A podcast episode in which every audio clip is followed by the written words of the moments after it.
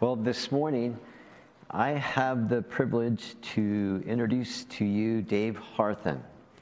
So I had a little time this morning in our Bible class to learn all that David, Dave, excuse me, is doing. This is what he did before he was retired.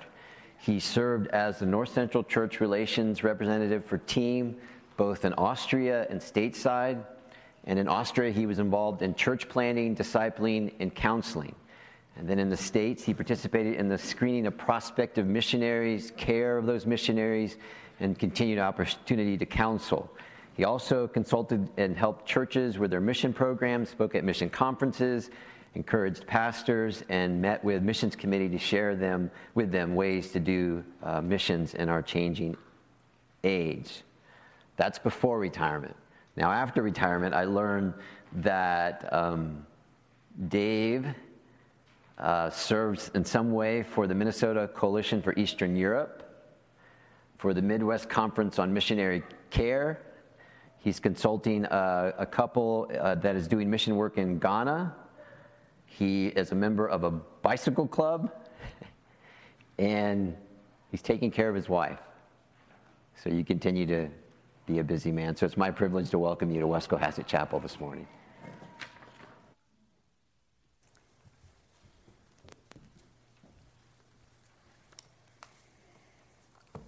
Thank you. Thank you, Pastor Joel. Good to be here. Good to see you. And uh, I have to say, at my age, it's good to still be seen. Uh, that's not a given, I guess. Uh, by the grace of God, I'm still here.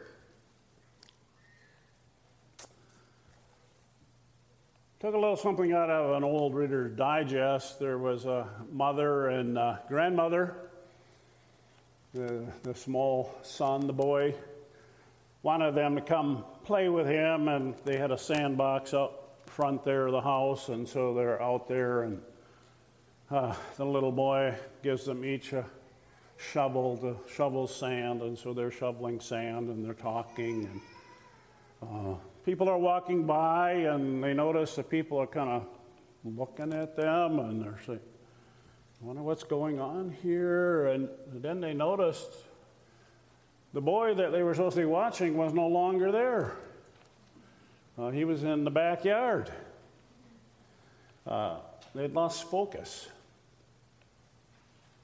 on what was most important.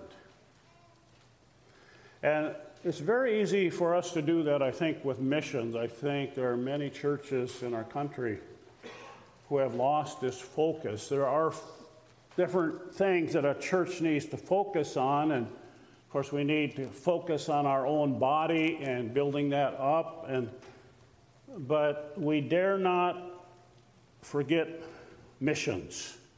And so we're going to look at that today in Luke 24 as you'll see in your bulletin there, Luke 24, and be looking at the verses 44 to 49. And the Lord really brings into focus what one of the things that the church is to, to be about.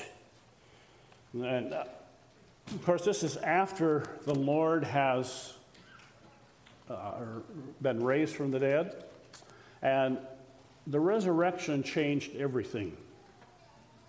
And he gave them this mandate, and they went out willing to die. I would sum up what I'm going to be talking about today in this one sentence. We must proclaim repentance for forgiveness of sins in Christ's name to all the nations in the power of the Spirit. So, in this, you'll, you'll see your outline there. I think it breaks down. First, we see the source of our mission, which is the Word of God. And so I want to talk about that. And then he gives the subject of our mission. And this is the work that Jesus accomplished on the cross And then how are we supposed to respond to what he has done? And then, thirdly, the scope. And of course, we'll see here in verse 47, the last half.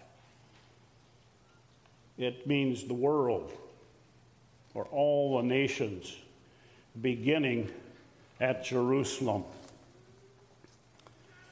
So let me start with verses 44 and 45.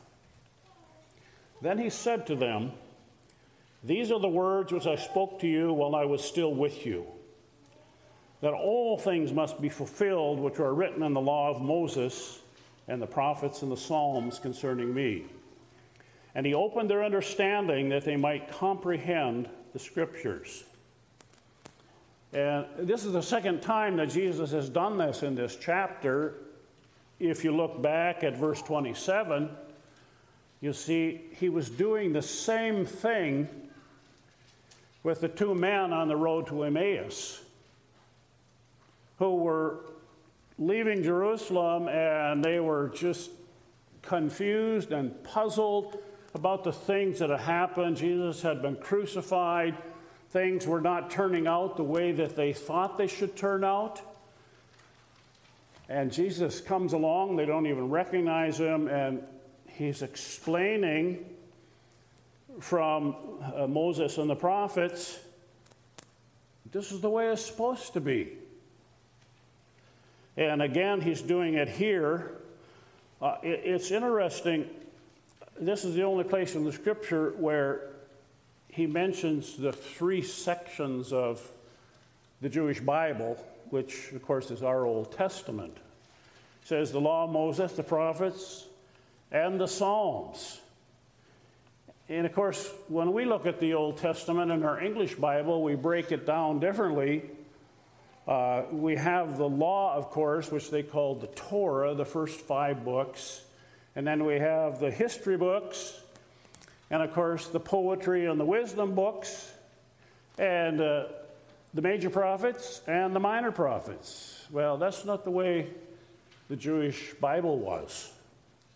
Uh, they did have the law, the first five books, uh, the Torah, but then they had the prophets and the writings. And of course, the prophets were very different than ours. They only had eight prophets. Uh, for, the first four were the former prophets uh, Joshua, Judges, 1st and 2nd Samuel are one book for them. Eh, in 1st and 2nd Kings are one book for them. So, four former prophets, and then they had four latter prophets Isaiah, Jeremiah, Ezekiel, and the minor prophets, we have 12 of them, but they're one book for them. So they have four latter prophets, eight prophets altogether. And for you Bible scholars, you're going to say uh, something's missing. Where's Daniel? Well, Daniel's not among their prophets, uh, he's in the writings. And there are only 11 books in the writings because Ezra and Nehemiah are one book, and First and Chronicles are one book. So they only have 24 books, where we have 39. But the point is, Jesus took this Bible and he said, Here I am in here. Here is my crucifixion.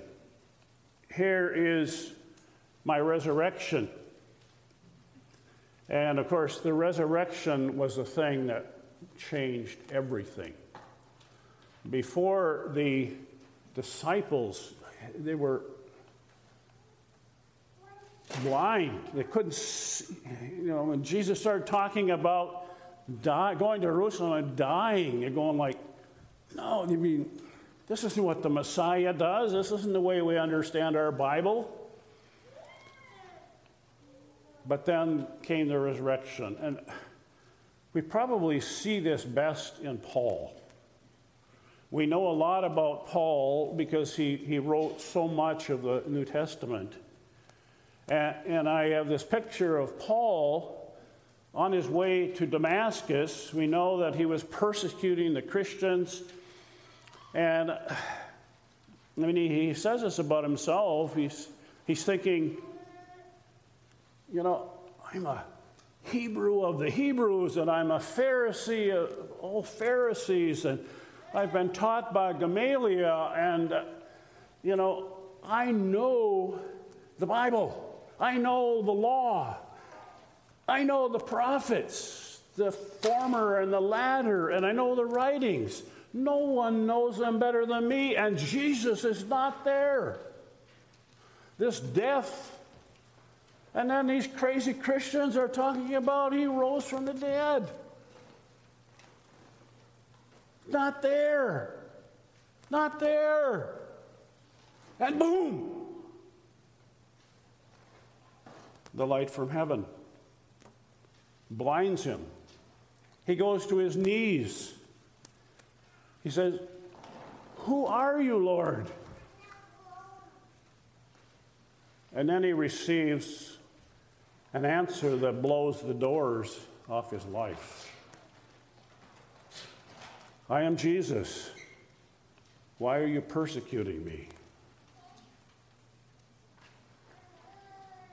And he realizes he did rise from the dead.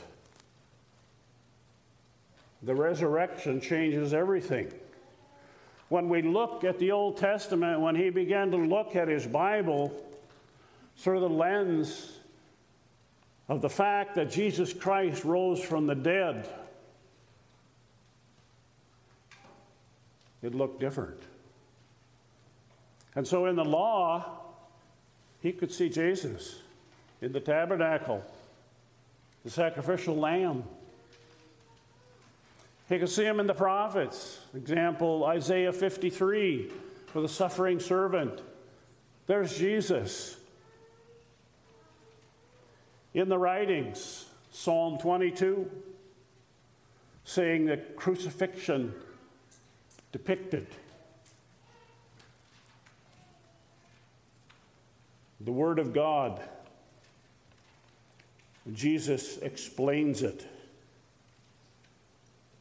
And he always says, It is written. It is written. He didn't make things up as he went along. It is written. And he fulfilled it. The Word of God. So I, I, I take two things, at least I want to mention here from this. We are not free to make up our own message.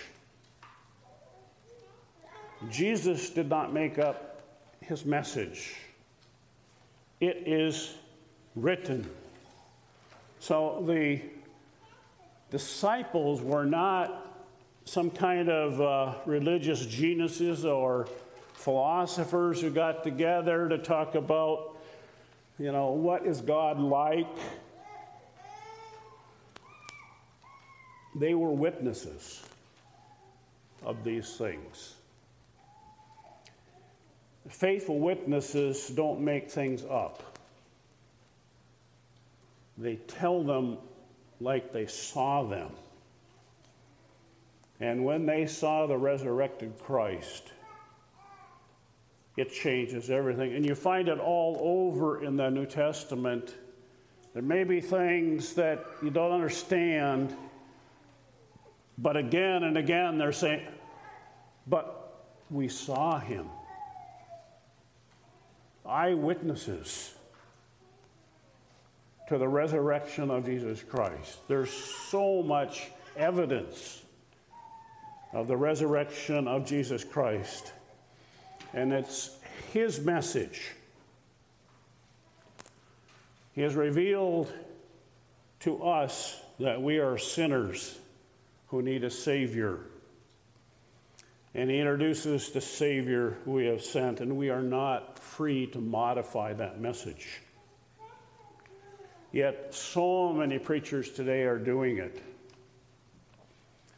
And I start, the erosion started long ago, but I, I, I remember the 1960s And it just seemed to me like things were accelerating faster and faster. And uh, I remember in 1973 when Karl Menninger, a well known psychologist, wrote the book, Whatever Became of Sin.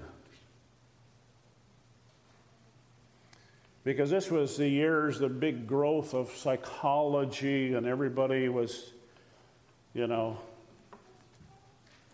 eh, it's not your fault. Your parents did it to you. You know, they treated you so poorly. You know, if they treated you better, you, you would you'd be okay. Whatever became of sin. And nowadays there are so many who say, yeah, you should be proud of who you are. Claim the dignity that God gave you. Uh, you know, enjoy your God intended in destiny. And conversion that's, you know, from a negative self esteem to a positive self esteem. So much of that today. We dare not change the message of the Scripture. We are sinners, and Christ died for us. And uh, we can't change that message. The second thing I would take out of this we need God, we need the Holy Spirit in order to understand God's Word. We need His enabling. As Jesus here came along and He said, Here, look in the Bible. See, there I am and explaining it. And all through the, the, disciples, there were many things they did not understand. And Paul wrote about this in 1 Corinthians 2, of course, that there are things that can only be spiritually discerned. The natural man cannot understand them. We need, in our in that day it was Jesus doing this, but we need the Holy Spirit who's going to open up the scriptures that we might be able to understand them, is going to impart insight. When we come to the scripture, we need to open it in prayer, asking the Holy Spirit to understand. Because it's this word, it is written. That's what Jesus lived by. And I say, it is written. We dare not change the message. So, the source of our mission is this book. Okay, the secondly, the subject of our mission. We find that here in verses 46 and 47. Then he said to them, Thus it is written. There it is again. It is written. And thus it was necessary for the Christ to suffer and to rise from the dead the third day, and that repentance and remission of sins should be preached in his name to all nations beginning at Jerusalem. So, the main subject of the Bible for me is relationship. At the beginning, at the creation, God placed them in Eden, and there was a perfect relationship. And then it was broken by sin, by rebellion, and God went to work to restore it. And that's where we're going to end up in relationship. And he uses that picture, the closeness of the husband and bride. It's going to be a very close, wonderful relationship. And relationship is the best thing there is. When you're in a love relationship, there's nothing better. So, the subject is how to be restored, how to be reconciled, sinners to a holy God. And uh, by this death on the cross, he paid the penalty that we deserved. He satisfied God's perfect justice. And he gave us free pardon for those who put their faith in him. Three things here I want to mention out of these two verses here. The first, of course, is it demands our repentance. Now, this is not a popular subject, but Jesus began here. If we go back to Matthew 4:10, Jesus began his ministry by saying, "Repent, for the kingdom of God is at hand." That's the way he began. Now, here he is after the resurrection, ready to go back to heaven, and he's saying, and that repentance and remission of sins should be preached. So, repentance is so important in our message. What does it mean? Well, of course, it's a, a turning to God from our sin. In, in some verses, it seems like it's interchangeable with saving faith. Uh, it's just so connected. Uh, I found uh, Spurgeon in, in, a sermon sees four aspects here in uh, repentance. The first one is illumination, he says, where God opens our eyes to how horrible sin is. And I think it's very hard for us to understand how serious it is to sin against the God who created us, who loves us, who re- wants to redeem us, and, and, and we spit in his face. And we need our eyes opened to that. The second thing that Spurgeon says is humiliation, where we, we lay aside our pride.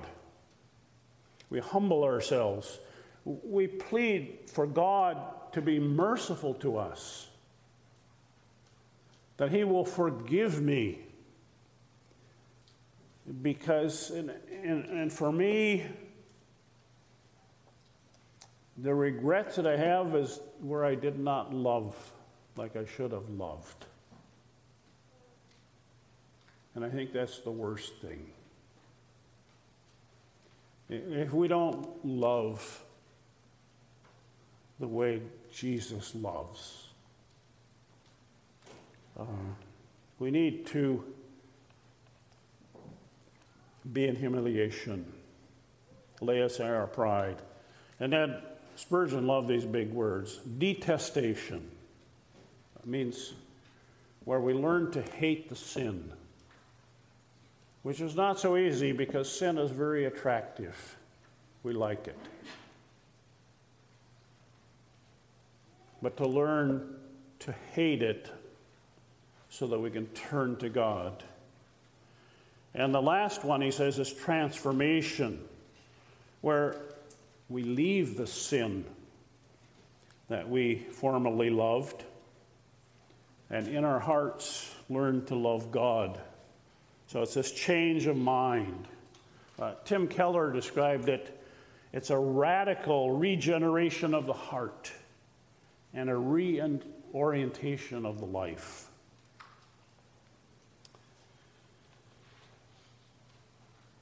So we, we must proclaim repentance. Uh, secondly, we proclaim forgiveness. We see that here in the passage. We repent and we receive forgiveness, and that is part of our message as we go forth. Uh, forgiveness of sins is our number one need as people to repent and receive the forgiveness of our sins uh, that God has given us in Christ. It's not our greatest need to succeed in life or that our marriage is the best or that we have enough money. Those things are all important. But we need forgiveness of sin. And God has offered it. It's there for the taking if we repent and turn to Him and come to Him in faith. And this forgiveness is not partial, it's total. John wrote, The blood of Jesus cleanses us from all sin. So we can know that when we stand before the judgment seat of Christ, He's not going to suddenly pull out the book and say, Oh, here's one that I overlooked.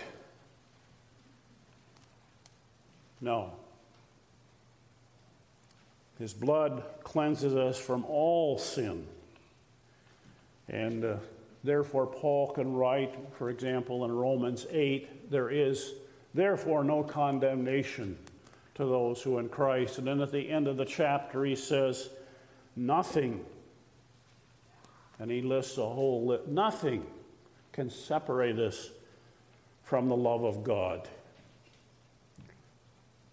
So it's not based on our earning through doing penance and doing good things over time, but it's by the grace of God. And the other thing I see in this, this is for the very worst of sinners. The very worst can repent and be forgiven. Because we see, he says, start in Jerusalem. Well, I, I can imagine the apostles thinking, Jerusalem? They just killed you. They murdered you. They committed the worst sin in history. What could be worse? And Jesus says, start there. So, whatever our sin, there's forgiveness in Christ. And that's why they call it good news. That's why they call it the gospel. It is just such a wonderful thing. And this is what we want to proclaim.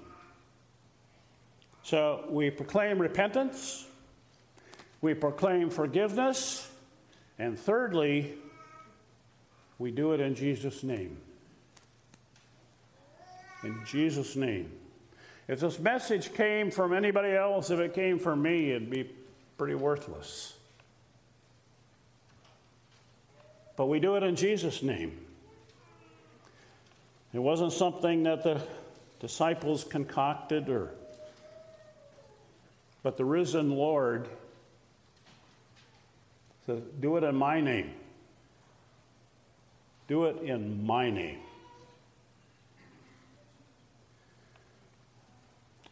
And the third thing, the scope. The scope. And we see that, of course, in the last part of verse 47, where he says, And this preached in his name to all nations, beginning at Jerusalem. And then 48, And you are witnesses of these things.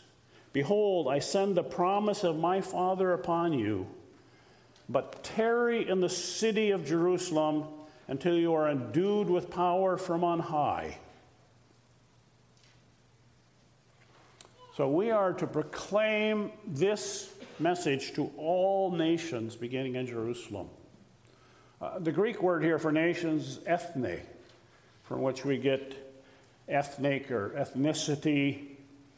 And you may know in the last 20, 30 years, uh, through Ralph Winter and other leaders in the missions movement, they have what they call the people group approach, recognizing that every group is different. And they, they kind of, well, I'll just read the definition. He, he defines a people group as the largest group within which the gospel can spread as a church planting movement without encountering barriers of understanding or acceptance.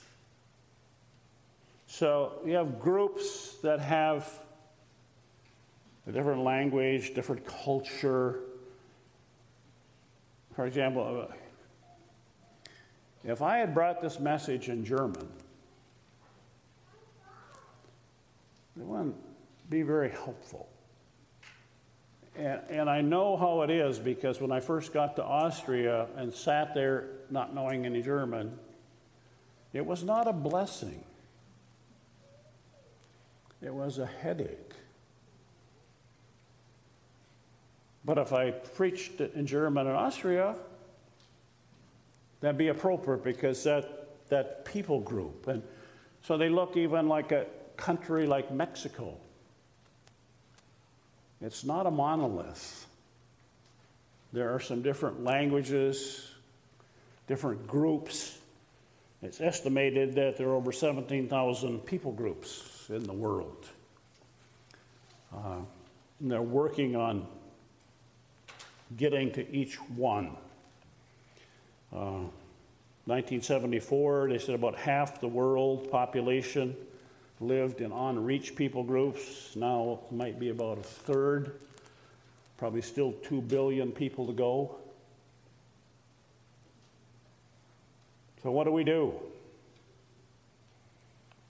Well, we need to pray, of course. Pray for them to be reached support missionaries,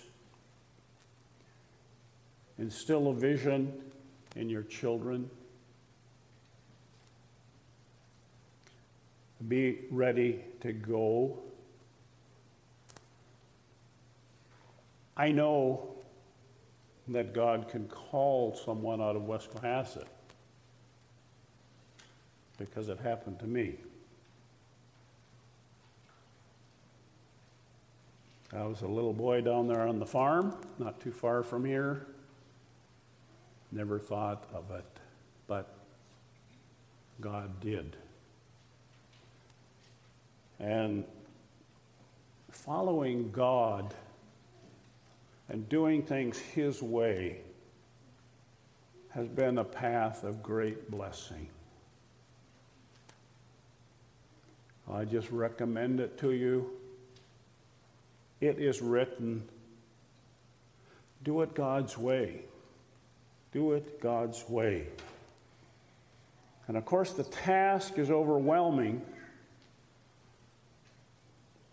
And that's why we read here in our passage wait until you're endued with power from on high. They were waiting for Pentecost, they were waiting for the Holy Spirit, and we must have that. I've seen myself and I've seen enough missionaries at work to know we can't do this. Can't do it. But in the power of the Holy Spirit, God can. So we need the power of the Holy Spirit for ourselves and we need to recognize that we're proclaiming this message to people who are spiritually blind. The Holy Spirit must open their eyes. And so we need to pray. Paul asked them to pray for him in Ephesians that he would proclaim the gospel boldly. He asked in Colossians that the Holy Spirit would help them to make it clear. And we need to do the same. we need to pray. You've seen the commercials, don't try this at home. Okay, I say about this mission, don't try this by yourself. Try the, don't try this in your own strength, but the Holy Spirit. And then the last thing in this passage, of course, we're witnesses. We're not great orators or debaters or astute philosophers. That's not required. We're witnesses. and the job of a witness is very simple tell what you've seen and heard. Tell what you've seen and heard. That Jesus is good and following him is salvation and it is a passive blessing to you. Amen.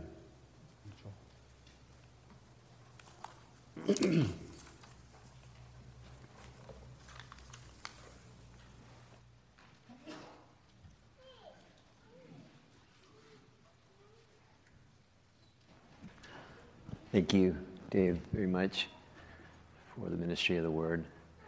We're going to take a moment to pray as Dave, Dave ended. Um, can't do what's needed ever. That's one of the reasons why we pray. So let's pray. Father, as we think about what we have heard from your servant, from your word, we pray for the whole world that the Holy Spirit will open the eyes of everyone who is unconverted. And we pray that lives would be changed. People would be moved from darkness to light, from, from death to life. And your churches would be established all over the world, and your name would be glorified. And then, God, we pray for ourselves that we would be witnesses, that we would tell people what we have seen and heard about Christ. There are thousands of years of your faithfulness represented in this one room of forgiveness, of provision, of you just plucking us out of the worst possible places. People need to know you that way. You're, you're bigger than any political party. You're, you're, you're bigger than any one race. You are the God of all creation. And you are good. And by golly, we need to let people know that. And the summary of his mess, Dave's message was we must proclaim the forgiveness of sins in Christ's name and the power of the Holy Spirit. So we plead uh, desperately, I would plead personally that we would be given the power of the Holy Spirit so that we can do just that. And that we would not be blind to Jesus in the whole Bible, Old and New Testament. And we would make Jesus matter as it should. So every time we open the book, we put forth the risen Christ and the power of the Holy Spirit. And please, God, we need to love like Jesus loves. We need to forgive like Jesus forgives. We need a larger vision of your love and a larger vision of your forgiveness and what that means. And so we pray to that end. And then we pray for Dave. He, he does a lot in the life that you've given him. Whenever I think of Dave, I think of kindness and gentleness and longevity. To be in ministry that long not only is a grace and it says so much about you, but it also says something about Dave. So we praise your name for that. He had some things, God, that he wanted us to pray for as a congregation, so we pray for the Stephen ministry. That the need for people to commit to such a gracious thing in light of what is taking place in our world, we pray that the doors would remain open and the light would be bright and good would come out of that. We pray for the older couple serving in Guyana, that you would give them much success. and success means God, people converted, the church established, and Jesus Christ's name magnified, proclaimed. We pray for Dave's atheist friend. And we pray for his conversion that soon, even God will be so bold to say in the next few days, he will come to Christ.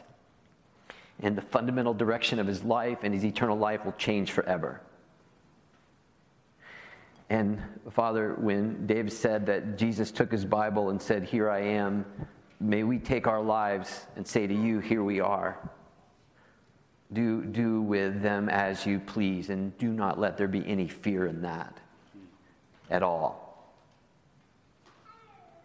Now, this has been a good day, and we thank you for that. We thank you for Dave again and, and any personal needs that he has. We pray, God, that in your great mercy and in your great love, you would meet those needs, that you would give him more than he needs, that you would just let your grace and peace and provision and love abound over his life. And as we end, God, we would end just asking for your blessing. May the Lord bless us and keep us. May the Lord cause his face to shine us and on us and be gracious to us. And may, God, you turn your face towards us and give us peace. For Jesus' sake, we ask these things. Amen.